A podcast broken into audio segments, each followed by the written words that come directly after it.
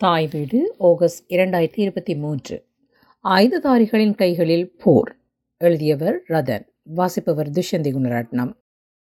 நைஜீரியாவில் இரண்டாயிரத்தி ஒன்பதில் இருந்து இரண்டாயிரத்தி பதினைந்து வரை போகோ ஹராம் முஸ்லிம் தீவிரவாத அமைப்பு பல தாக்குதல்களை நடத்தியது. பாடசாலை மாணவிகளை பலாத்காரமாக கடத்தி பாலியல் துன்புறுத்தல்களை செய்ததுடன் அவர்களை அடிமைகளாகவும் மனைவிகளாகவும் நடத்தினர். நைஜீரிய இராணுவத்தால் இவர்களை கட்டுப்படுத்த முடியவில்லை. ஆப்பிரிக்க பழமொழி ஒன்று ஜானிகள் சண்டையிடும் பொழுது புட்கள் மிதிப்பட்டே அழியும். When elephants fight the grass gets trampled அதே போன்றே நைஜீரிய மக்கள் போகோ ஹராமினால் அல்லல்பட்டனர் நைஜீரிய அரசு தனியார் இராணுவ நிறுவனத்தின் உதவியை நாடியது. ஒரு சில வாரங்களில் போகோஹராம் அமைப்பினர் கட்டுப்படுத்தப்பட்டனர். எம்ஐ இருபத்தி நான்கு Hind helicopter gunship flying tank ஆயுதங்களுடன் களமிறங்கியது. தனியார் இராணுவம்.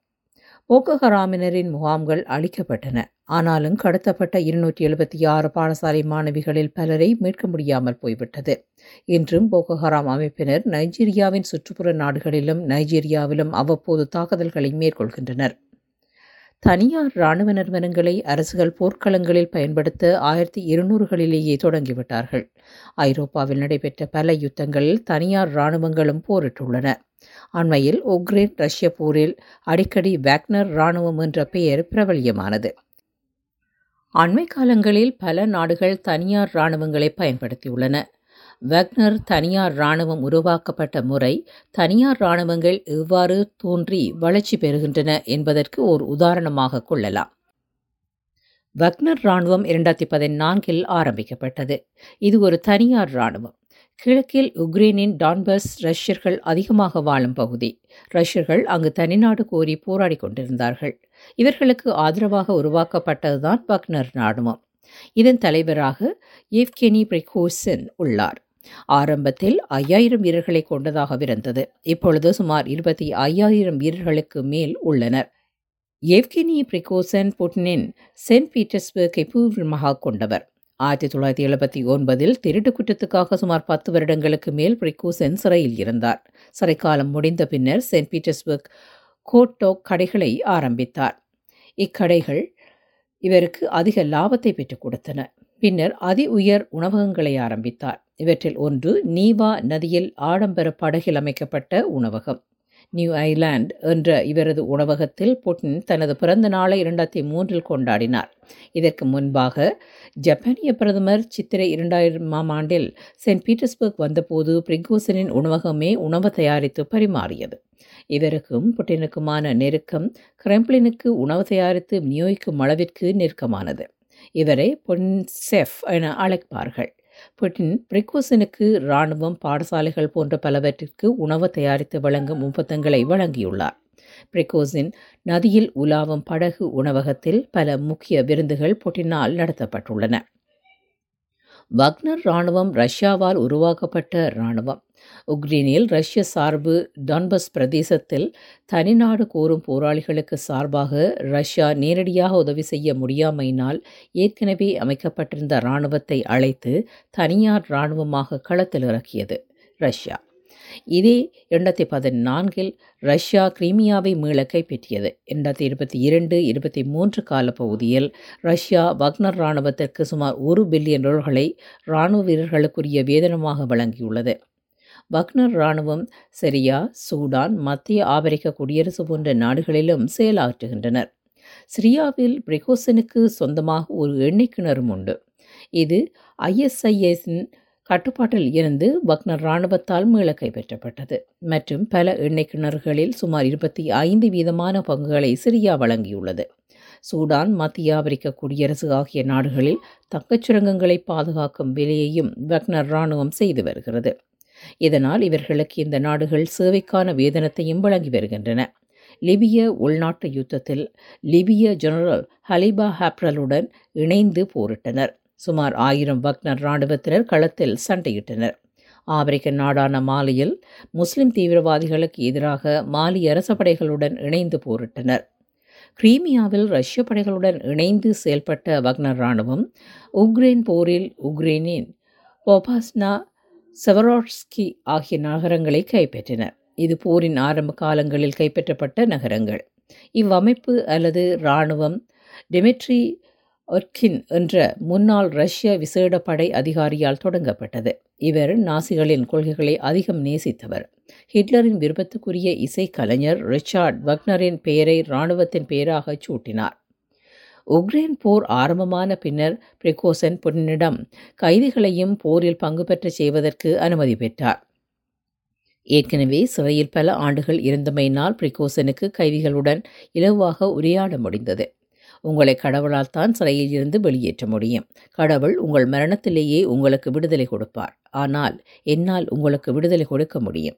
நீங்கள் உங்களது தாய்நாடான ரஷ்யாவிற்காக ஆறு மாதங்கள் போரிட்டால் நீங்கள் விடுதலை அடைவீர்கள் என கைதிகளுடன் உரையாடினார்.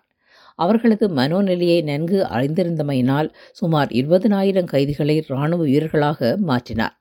இவர்களே உக்ரைனில் முன்னின்று சண்டையிட்டனர். ரஷ்யா பல தனியார் இராணுவ நிறுவனங்களை போரில் பயன்படுத்தி வருகிறது.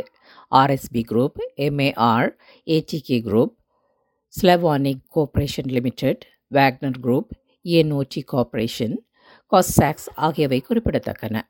Criminal code of the Russian federation art முன்னூற்றி எண்பத்தி ஒன்பது மர்சனேர்சம் எழுபத்தி மூன்று ஆர்ட் இருநூற்றி எட்டு எஸ்டாப்ளிஷிங் இலீகல் ஆர்ம் ஃபோர்ஸஸ் எழுபத்தி நான்கு சட்டத்தின் கீழ் இவை கண்காணிக்கப்படுகின்றன. மேற்கூறப்பட்ட நிறுவனங்களுள் சிலவற்றுக்கு இணையதளங்களும் நிரந்தர முகவரிகளும் உள்ளன. இந்த நிறுவனங்களில் சில சிரியாவிலும் ரஷ்யாவிற்காக போரிட்டு வருகின்றன. இவர்கள் அடிப்படையில் ரஷ்ய இராணுவத்துடன் இணைந்தே செயல்பட்டு வருகின்றன. சுமார் முப்பது நாடுகளில் ரஷ்யாவிற்காக இவர்கள் செயல்பட்டு வருகின்றன. இவர்கள் உக்ரைன் சிரியா உட்பட செயல்படும் நாடுகள் அனைத்திலும் உளவு வேலைகளையும் செய்கின்றனர். கியூ போஸ்ட் பத்திரிகை இவ்வருட ஏப்ரல் இதழில் த ரஷ்ய தனியார் இராணுவ நிறுவனங்கள் முப்பத்தி ஏழு உக்ரைனில் இயங்குவதாக குறிப்பிட்டுள்ளது. இவற்றில் சிலவற்றை பட்டியலிட்டுள்ளது.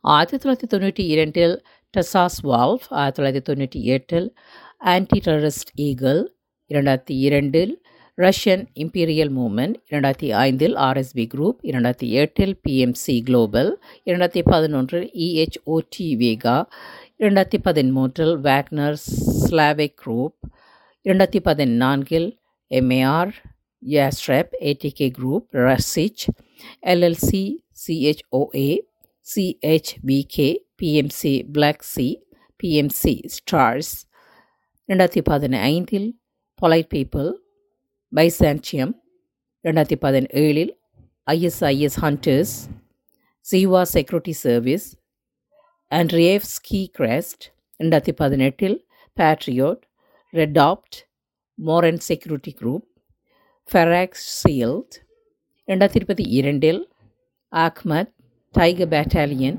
பாஸ் பதிமூன்று ஓடிஎஸ்எஸ்பிஆர் veterans BMC டாஃப்ரிடா forgot PMC ஸ்வீஸ்டா BMC storm special forces ரெண்டாயிரத்தி இருபத்தி மூன்றில் convoy Gazprom private military medical company கலாநிதி சர்ஜி சுகாங்கின் தனது கட்டுரை ஒன்றில் ரஷ்யா லிவோனியன் போரின் போது ஆயிரத்தி ஐநூற்றி எண்பத்தி எட்டு தொடக்கம் ஆயிரத்தி ஐநூற்றி எண்பத்தி மூன்று வரை துருக்கிய தனியார் படைகளையும் போலிஷ் படைகளையும் ரஷ்யாவில் இருந்து வெளியேற்றவும் ரஷ்யாவின் பாதுகாப்பிற்குமாக ஸ்வீடனின் தனியார் இராணுவத்தை ஆயிரத்தி தொள்ளாயிரத்தி தொண்ணூற்றி எட்டு தொடக்கம் ஆயிரத்தி அறுநூற்றி பதிமூன்று வரையில் பயன்படுத்தியுள்ளதாக குறிப்பிடுகிறார்.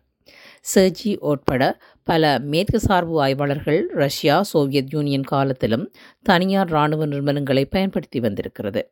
இவர்கள் ரஷ்ய அரசினால் பயிற்றுவிக்கப்படுபவர்கள். இவற்றிற்கான நிதியையும் அரசே வழங்குகிறது. வீரர்கள் ரஷ்யர்களாக மட்டுமே இருக்க வேண்டும். எனவே இவர்கள் அரசனால் உருவாக்கப்பட்ட தனியார் இராணுவங்கள் என்கின்றனர். வக்னரின் தலைமையை எந்தவொரு இராணுவ அனுபவமற்ற ஏக்னி பிரிகோசன் ஏற்றுள்ளமை இங்கு குறிப்பிடத்தக்கது. இலங்கையில் ஜூன் மாதம் இருபத்தி ஆறாம் தேதி இரண்டாயிரத்தி இருபத்தி மூன்றாம் ஆண்டு ஃப்ரண்ட்லைன் சஞ்சிகை கட்டுரை ஒன்றில் வேக்னர் நிறுவனம் இலங்கையிலும் இயங்கியதாக குறிப்பிடப்படுகிறது. மொழிவாய்க்கால் போரின் முடிவில் இலங்கை அரச படைகளுடன் பல தனியார் இராணுவங்கள் இணைந்து இயங்கியனவா? சாத்தியங்கள் இல்லை என கூற முடியாதுள்ளது. அந்த கட்டுரையின் பகுதி. In Asia according to analysis by various think tanks the Wagner group is also active in Asia There are several PMCs working in Sri Lanka. A report by Malfar, a Ukrainian consultancy, said in a catalog of 37 Russian military companies working abroad. Open source investigators have found links between Russian operators working for the PMCs based in countries like Sri Lanka and the Wagner Group. The network of connections is complex. உக்ரைனுக்கு சார்பாகவும் மேற்கு நாடுகளின் பல தனியார் இராணுவ நிறுவனங்கள் போரிடுகின்றன அதில் குறிப்பிடத்தக்கது த மசாட் குரூப் பிரித்தானியாவில் இருந்தும் சில நிறுவனங்கள் போரில் பங்கு பெற்று வருகின்றன. வெட்மானும் அவரது சகோதரரும் உக்ரைனில் பிறந்து சிறுவயதில் அமெரிக்காவிற்கு புலம்பெயர்ந்து அமெரிக்க இராணுவத்தில் பணியாற்றியவர்கள். இவர்களது நிறுவனமே விட்மேன்ஸ் குரூப். இவர்கள் உக்ரைனுக்கு இராணுவ ஆலோசனைகள் உட்பட பயிற்சி போன்ற பல சேவைகளை வழங்குகின்றனர். பிளாக்பாட் நிறுவனர் எரிக் பிரின்ஸ் தனியார் இராணுவ நிறுவனம் ஒன்றின் ஊடாக போரிட உக்ரைனில் விரும்புவதாக தெரிவித்திருந்தார். எனினும் இதனை பைடன் அரசு ஏற்றுக்கொள்ளவில்லை. ஜெர்மனியில் இருந்து வெளியாகும் பத்திரிகைகள் பில்டன் சாட்டாக் அண்ட் ட ஸ்பெக்லல் பிளாக்பாட் நிறுவனத்தின் நானூறு வீரர்கள் உக்ரைன் போரில் பங்கு பெற்றியதாக வெளியிட்ட செய்தியை வாஷிங்டன் மறுத்துள்ளது. கடந்த வருடம் பிபிசி செய்தி ஒன்றை வெளியிட்டிருந்தது. அமெரிக்க தனியார் இராணுவ நிறுவனம் ஒன்று உக்ரைனுக்காக போரில் பாதுகாப்பு முகவர் வேலைக்கான விளம்பரம் ஒன்றை வெளியிட்டிருந்தது. மூவருக்கான வேதனம் ஒரு நாளைக்கு ஆயிரம் டாலரில் இருந்து இரண்டாயிரம் டாலர்கள். அத்துடன் ஊக்க வேதனமும் வழங்கப்படும் என விளம்பரம் தெரிவித்ததாக பிபிசி குறிப்பிட்டிருந்தது. தனியார் இராணுவங்கள் ரஷ்யாவில் மட்டுமல்ல உலகில் பல நாடுகளில் பயன்படுத்தப்படுகின்றன. அவற்றில் உருவாக்கத்தில் பின்னால் அந்த நாட்டு அரசாங்கங்கள் முக்கிய பங்காற்றின. முன்னாள் இராணுவ அதிகாரிகள் இவ்வாறு உருவாக்கப்பட்ட இராணுவங்களின் முக்கிய தலைமை அதிகாரிகளாக கடமையாற்றினர். அவ்வாறு அமெரிக்காவில் உருவாக்கப்பட்ட தனியார் இராணுவம் பிளாக் வாட்டர் காலத்திற்கு காலம் வெவ்வேறு பெயர்களை பெற்றுக்கொண்ட இந்த இராணுவம் மத்திய கிழக்கு நாடுகளில் அமெரிக்க அரசின் பாதுகாப்பு திட்டங்களுக்கு ஏற்ப செயல்பட்டன. வட கரோலினாவில் ஏழாயிரம் ஏக்கர் நிலப்பரப்பில் தங்களது இராணுவ வீரர்களுக்கான பயிற்சி நிலையத்தையும் அமைத்தார்கள். இவர்களுக்கு அமெரிக்க அரசு பாஸ்னியா ஆப்கானிஸ்தான் இஸ்ரேல் போன்ற நாடுகளில் செயலாற்ற ஒப்பந்தமிட்டது. ட்ரிபிள் கேனாபி டைன்காப் போன்ற பல தனியார் இராணுவங்கள் அல்லது பாதுகாப்பு நிறுவனங்கள் அமெரிக்காவுக்காக கடமையாற்றின. தனியார் இராணுவ அமைப்பை அரசுகள் ஏற்படுத்துவதற்கும் ஆதரிப்பதற்குமான பிரதான காரணம் தவறுகள் ஏதாவது ஏற்படின் அது தனியார் இராணுவத்தின் மீதே பழி ஏற்படும். தமது அரசு காப்பாற்றப்படவிடும் என்பதே ஆகும். பிளாக்வாட்டர் இராணுவம் செப்டம்பர் பதினேழு இரண்டாயிரத்தி ஏழில் ஈராக்கில் பதினேழு அப்பாவி ஈராக்கியர்களை கொன்றனர். அச்சம்பவத்தால் அமெரிக்க அரசு மீது குற்றஞ்சாட்டப்படவில்லை இரண்டாயிரத்தி பதினைந்தில் இக்கொலைகளில் ஈடுபட்ட நால்வருக்கு தண்டனை அமெரிக்காவினால் வழங்கப்பட்டது. இரண்டாயிரத்தி இருபது டிசம்பர் இருபத்தி இரண்டில் அப்போதைய அமெரிக்க அதிபர் அனைவருக்கும் மன்னிப்பு வழங்கினார். இக்கொலைகளை த நிசோர் ஸ்கேர் மசக்கார் என அழைப்பார்கள். இரண்டாயிரத்தி ஐந்தில் அமெரிக்க கடற்படை வீரர்கள் இருபத்தி நான்கு ஈராக்கிய பிரஜைகளை கொண்டனர் இதனை ஹரிதா மசக்கார் என அழைப்பார்கள். ஒரு அதிகாரிக்கு மட்டுமே தண்டனை வழங்கப்பட்டது. அரசு இச்சம்பவத்தையே மறந்துவிட்டது. இங்கு ஒரு முரண் நிலையுண்டு. ஐக்கிய அரபு ராச்சியம் ரகசியமாக ஏமன் நாட்டில் ஈரானின் அனுசரணையுடன் போரிட்ட ஹூதி தீவிரவாதிகளுக்கு எதிராக தனியார் இராணுவங்களை போரிடச் செய்தது. Colombia Panama El Salvador Chile ஆகிய நாடுகள் நீண்டகால அனுபவம் கொண்ட அதிகாரிகளின் தலைமையில் தனியார் இராணுவங்கள் யெமனில் போரிட்டன. இவ்வதிகாரிகள் தங்களது நாட்டில் போதைப்பொருள் சட்டவிரோத வியாபாரத்துக்கு எதிராக போரிட்டனர். இவர்கள் தங்களது நாடுகளில் பெற்ற வேதனத்தை விட நான்கு மடங்கு அதிக வேதனத்தை ஐக்கிய அரபு ராஜ்யத்திடம் இருந்து பெற்றார்கள். இவர்களுக்கு கிடைக்கும் வேதனம் ஐக்கிய ராஜ்யம் ஐக்கிய அமெரிக்க தனியார் இராணுவ வீரர்களுக்கு கிடைக்கும் வேதனத்தை விட மிக மிக குறைவு. ஆப்பிரிக்க இராணுவ வீரர்கள் சூடான் சாட் எரித்திரியாவைச் சேர்ந்தவர்கள். சவுதி அரேபியாவுக்காக ஏமனில் போராடுகிறார்கள். கேடிசானின் தலைநகரான எர்பலில் பல நாடுகளில் இருந்து வந்த தனியார் இராணுவங்களை காணலாம். மத்திய கிழக்கிற்கான சந்தைப்படுத்தும் களமாக ஏர்மெல் உள்ளது. சிரியா தனது நாட்டிற்காக போரிடும் தனியார் இராணுவ நிறுவனங்களுக்கு போரிடுவதற்கான சேவை கட்டணத்துடன் எண்ணெய் கிணறுகளில் சுமார் இருபத்தி ஐந்து வீதம் வரையிலான பங்குகளையும் வழங்குகிறது. ஆஸ்பெகிஸ்தான் இதை மையமாக கொண்ட தனியார் இராணுவ நிறுவனம் மல்ஹாமா டாக்டிக்கல் இவர்கள் ஜிகாதிகளுக்கு சிரியாவால் போரிட்டுள்ளனர். அரசுகளைப் போல் தீவிரவாத அமைப்புகளும் தனியார் இராணுவங்களை வேலைக்கு அமர்த்தி போர்களுக்கு அனுப்புகின்றன. இனிவரும் காலங்களில் இது அதிகரிக்கும் என கருதப்படுகிறது. தனியார் இராணுவ நிறுவனங்களில் முக்கிய அம்சங்கள். இந்நிறுவனங்கள் பெறும் லாபமே அவர்களை ஊக்கப்படுத்தும். இவர்கள் ஒரு வணிக நிறுவனங்களாகவே கட்டமைக்கப்பட்டுள்ளார்கள். ஒரு சில நிறுவனங்களின் பங்குகள் பங்குச் சந்தையில் விற்கப்படுகின்றன. பெரும்பாலும் வேற்று நாடுகளிலேயே போரிடுவார்கள். இவர்கள் எதிரியை உக்கிரமாக போரிட்டு அழிப்பார்கள். இராணுவம் சட்டங்களுக்கு உட்பட்டே போரிடும். தனியார் இராணுவங்கள் ஒரு வகையில் நிழல் இராணுவம் போன்றே செயல்படும். இவ்ராணுவ வீரர்கள் தங்களது நாட்டின் நலனில் அதிக அக்கறை கொண்டவர்களாக இருப்பார்கள். தனியார் இராணுவமான இவர்கள் போரின் போதும் தங்களை சந்தைப்படுத்துவார்கள். இதனால் வேறு பல நாடுகளும் இவர்களின் சேவையை நாடுவார்கள். ஆயிரத்தி தொள்ளாயிரத்தி அறுபத்தி ஒன்பதில் தென்னாப்பிரிக்காவில் தோன்றிய எக்ஸிக்யூட்டிவ் அவுட்கம்ஸ் நிறுவனம் ஆப்பிரிக்க கண்ட அரசுகளுக்காக போரிட்டது. ராணுவ வீரர்களை ஒரு வருடத்திற்கு நாற்பது மில்லியன் பெற்றுக்கொண்டு பயிற்றுவித்தார்கள். ருவண்டா படுகொலைகளின் போது இவர்கள் ஐக்கிய நாடுகள் சபையிடம் நூற்றி இருபது மில்லியன் ரோல்கள் தங்கள் நிறுவனத்திற்கு சேவை கட்டணமாக கொடுத்தால் தாங்கள் போரை நிறுத்தச் செய்வோம் என கூறினர். ஐக்கிய நாடுகள் சபை மறுத்துவிட்டது.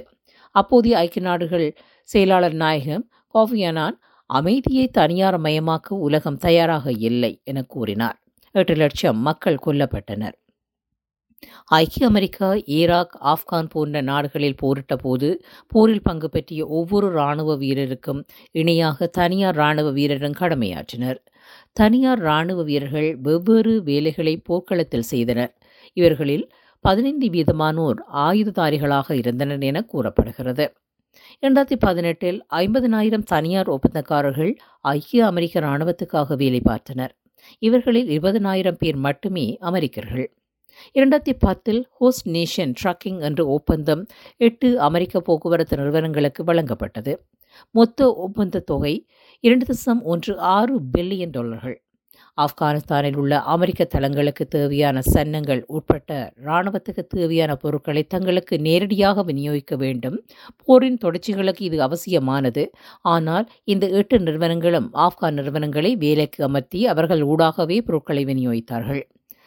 வேர்ல்ட்லோட் இங்க் என்ற ஹாங்கிரஸ் விசாரணை அறிக்கை மேலதிக விவரங்களை கொண்டுள்ளது. தனியார் இராணுவம் போரில் பங்கு பெற்றுவதனால் ஏற்படும் விளைவுகள் பல. லாபத்தை குறியாக கொண்டு இயங்குவதனால் பல நாட்டு இராணுவ வீரர்களும் ஒரு போரில் பங்கு பெற்றுவார்கள். அரசியல் நிலை மாற்றங்கள் சமாதானம் போன்றவற்றை இவர்கள் கவனத்தில் கொள்ள மாட்டார்கள். தனியார் நிறுவன வீரர்களும் நிறுவன தலைமைக்கும் முரண்பாடுகள் ஏற்படின் எதிர்மறையான விளைவுகள் ஏற்படும். இன்று கடலில் ஆயுதம் மற்றும் முக்கிய பொருட்களை ஏற்றி வரும் கப்பல்கள் பாதுகாப்பாக கரையேறுவதற்கும் தனியார் நிறுவனங்கள் பயன்படுத்தப்படுகின்றன. அதேபோல் அரசு சார்பற்ற நிறுவனங்கள் சமாதான படைகளாகவும் தனியார் இராணுவங்களை பயன்படுத்துகின்றனர். கடல் தரை விமானம் கணினி ஆகிய தளங்களில் தனியார் இராணுவங்கள் இயங்குகின்றன. ஏன் அரசுகள் தனியார் இராணுவங்களை நாடுகின்றன? இராணுவ வீரருக்கு ஆக குறைந்த கல்வி உடற்பயிற்சி தகுதிகள் வேண்டும். முறையாக பயிற்றுவிக்கப்பட வேண்டும். தனியார் நிறுவனங்கள் அவ்வாறல்ல. தேவைக்கேற்ப சிறையையும் நாடுவார்கள். தனியார் இராணுவம் என்பதை விட ஆயுததாரிகள் என்பதே சரியான சொற்பதம்.